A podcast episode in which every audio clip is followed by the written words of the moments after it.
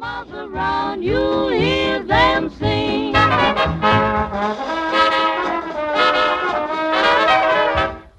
Roll out the barrel. We'll have a barrel of fun. Seth Locklear is one of the owners and the head brewer Iron Tree Brewing Company in Christiansburg, Virginia. Fondly dubbed Christiansburg's Community Center, and it is a super popular locals hangout. A very popular winter beer is their Cinnamon Toast Crunch, while a hazy IPA tops their summertime brew selection.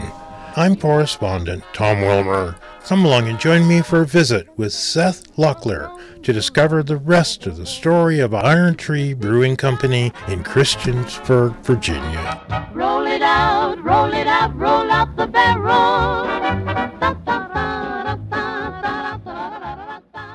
I'm Seth Locklear. I'm one of the owners and head brewer at Iron Tree Brewing Company in Christiansburg, Virginia. Tell us about why you're so popular. I heard this is the spot in Christiansburg. Well, we're the only standalone brewery here in Christiansburg. We're right next to a big residential area, so we get a lot of walk in traffic, which is great. And as far as downtown, it's a up and coming downtown. So we're somewhat new to the area, but there's a lot of people that were tired of driving to the next town over to get anything to drink. So that's helped us build community here. So, in a way, it's a neighborhood pub. It is, yes, very much so. You know your clientele. Yes, we know most of our clientele. We have been referred to as the Christiansburg Community Center several times. That's great. I love it. Are you involved in brewing the beer yourself? Yeah, so I brew all the beers that are on tap today. I've had a friend of mine come in and I've brewed with him one other time, but aside from that, all the brewing is done by me. What do you find most rewarding about the process of making beer? So when I'm kegging a beer and it's coming through, I've got a little sight glass where I can see the beer as it comes through, and it's just beautiful and clear, and I can see my hand on the other side of it. That's one of the like happiest days that I have. Mostly because that means the kegs are already cleaned, which is my least favorite job, and I'm putting beer into it, and then next is just when somebody's excited about it and enjoys it. Is there an iconic signature beer that people associate with here? We have a wide variety. Our goal when we opened was to have the whole color range of beers on tap at all times so that no matter what, somebody could come in and find something that they like. We have a, a Hefeweizen, which is a German wheat beer, and that's really popular, and a blonde ale that are really popular. And then your standard, like, hazy IPAs and your typical beer group beers are good sellers here. I think most people look forward to our seasonals. So I we was do. going to ask you, do you like a Sierra Nevada Christmas ale? Yeah, so I, I do a peppermint porter. I actually just brewed it on Monday. I dumped 800 candy canes go into it.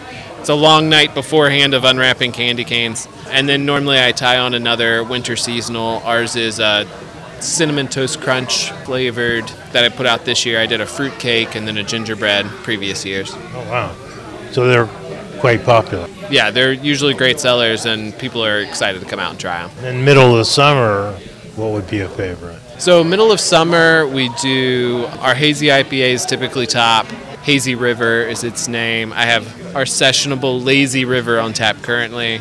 And then I usually will do a fruited wheat beer that I did towards the end of the summer last year that sold almost as fast as I could put it on. And then I've been doing hard seltzers since we started. Those are usually good sellers during the summer.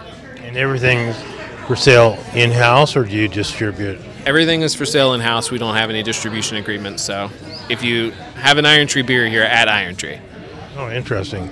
Any thoughts of being in restaurants locally? Um, yeah, so the Virginia distribution agreements currently are not brewery friendly. I think the law has somewhat changed and they're working on the new regulations and everything for that. So we're hoping that once there's some self distribution allowed, we'll get into a few local restaurants here and there, but focusing on just keeping beer on in the tap room. Turn around and look around. Would you say you recognize most everybody in here? Yeah, I recognize like 80% of the people here. Yeah. That's what I figured. Yeah. So it definitely is community center. Oh yeah, yeah. We have I think about seventy percent of our clientele are repeat customers. Well, Seth, it's your turn to add something that you want to share that I haven't asked, or you you know you're most proud of? All right. Well, I started as a home brewer. I went straight from home brewing to this, and we built this brewery on our own sweat. We did all the work ourselves, plumbing, electrical, everything, and it's just been. It was a huge upfront worry and cost and everything, and just seeing the community support us has been the best thing. Grand vision for the future? Maybe a second location? We're hoping to expand at our current location towards the back. We're in talks with our landlord about that, but outside of that, we're trying to stay small and just support the community here. Cool. Yeah, we get food trucks in on generally weekends, Thursday, Fridays, Saturdays, and then we do trivia every other Tuesday, and I normally have a food truck in for that. So we rotate through food trucks, different varieties of food, depending on who I could get booked. Is it easier on your kitchen? Huh? Much easier, yes. Thanks, Seth. I appreciate it. Thank you. Seth Locklear, brewhouse manager at Iron Tree. It has been a pleasure. And I'm your host, Tom Wilmer, reporting from Christiansburg, Virginia. We'll see you here.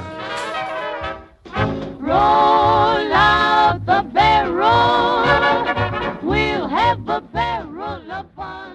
You've been listening to the Lowell Thomas award winning travel show Journeys of Discovery with Tom Wilmer, a featured podcast on NPR.org's podcast directory.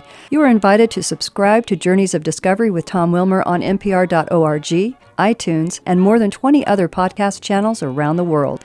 To learn more about Tom Wilmer's journeys around America and the world, log on to thomaswilmer.com. This is Rosanne Cash, and I'm sitting here with Tom Wilmer. Please support your local NPR station. I listen to WNYC in New York, and in fact, NPR is all I listen to. If I didn't have NPR, I would feel like my lifeline to the world has been cut. So, yes, please support your local NPR station.